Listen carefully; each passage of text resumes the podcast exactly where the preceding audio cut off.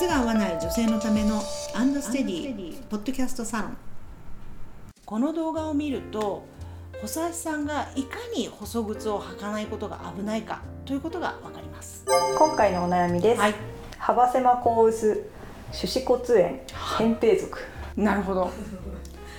すごいトラブルが来てますね。両脇で。すごいわ。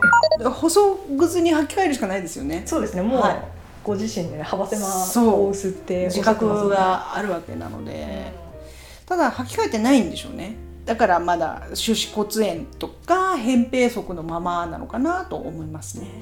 手指骨炎を初めて聞きました、なかなかですよ。手指骨って、えっと、親指のまあこの長い骨があるんですけどその下にポツポツと2つ玉みたいな骨がくっついていて、うん、だからそれをカウントすると片足の骨の数は28になるんですけど、ノーカウントだと26になるっていう、うん、そういうこうなんでしょうねちょっと隠れた骨なんですよ。そこがね炎症を起こすってどういうことかというと、こう立った時にこの親指の下にめちゃくちゃ圧がかかってるというそういうことになります。だから内側にめちゃくちゃ体重かかってるでしょ？ということなんですね。その結果が手指骨炎でかつ扁平足っておっしゃってますよね。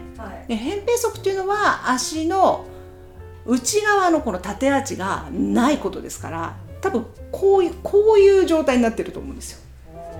内側にすごいトラブルが。そう。だからもうこの人は外反母趾予備軍ですしおそらくね。でもっと言うと多分このまっすぐ地面に立ててないそういうのまあ外反足っていうんですけどかかとがね後ろから見るとちょっとこうハの字に曲がっちゃってるだろうというふうにまあ想像するわけです。結構多いです。細い骨格の方がね太い靴に足を入れていると結局このめちゃくちゃ靴の中で揺れるわけですよ。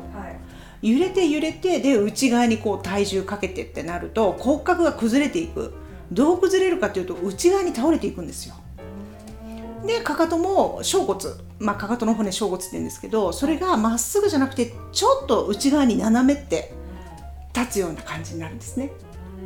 そうすると自分ではねまっすぐ立ってるつもりなんだけどものすごい内側に体重がかかってる。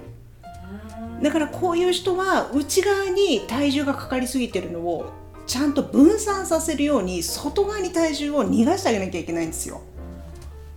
そのためのやっぱりインソールと靴が必要。ああ、うん。もう自力じゃちょっと難しい。ちょっと厳しいですよね。でこういう細足さんってまず自覚がある時点でやっぱり細い靴に履き替えないと良くなることはななないです。市販じゃもうむまあ難しいでしょうね。うんだからこれもねまたその扁平足はまあ改善の余地は十二分にあるんだけれども小骨っていうのは今度ね骨格の領域になってくるから小骨を立てるってなるとまた別の運動がやっぱり必要になってきますからなかなか難しいです。外反足っていうのは靴に対して足が斜めって収まるから靴のかかとが広がっちゃうんですよね。なんとなくわかります、はい。もうこの長方形のところにこう平行四辺形で足が収まるようなイメージなんです。そうするとね靴の、まあ、特にパンプスのかかとが広がっちゃって靴の寿命が長く持たないというね。そういうことにもつながったりするんですね。うん。じゃあお家にある靴チェックするとわかるかもしれないわかる。内側にポワーンって広がってる。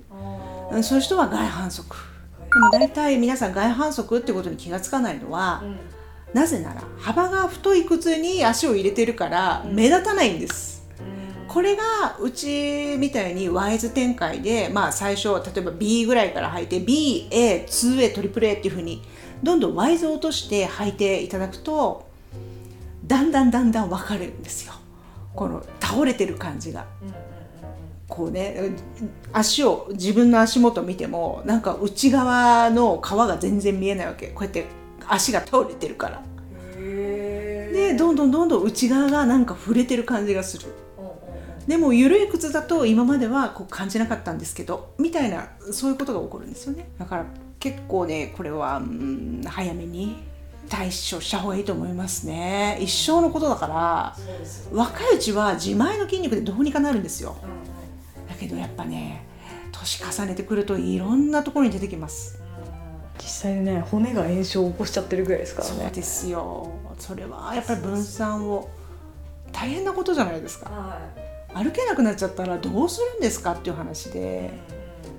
今だってその健康寿命と実際の寿命の差ってもう10年近くあるわけですよ、ね、これをやっぱり縮めていかないとね、やっぱりもう細足さんということなのでぜひアンドステディの方に足を運んでいただければ。そうですね。はい。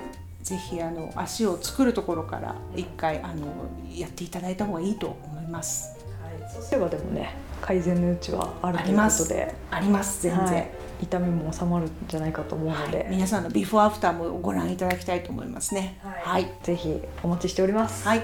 このようなお悩み番組へのご感想ご意見などを募集しております、えーエピソードの詳細欄にアンドステディのホームページの URL が貼ってありますのでお問い合わせフォームからお願いいたします。はい。それでは今回もありがとうございました。ありがとうございました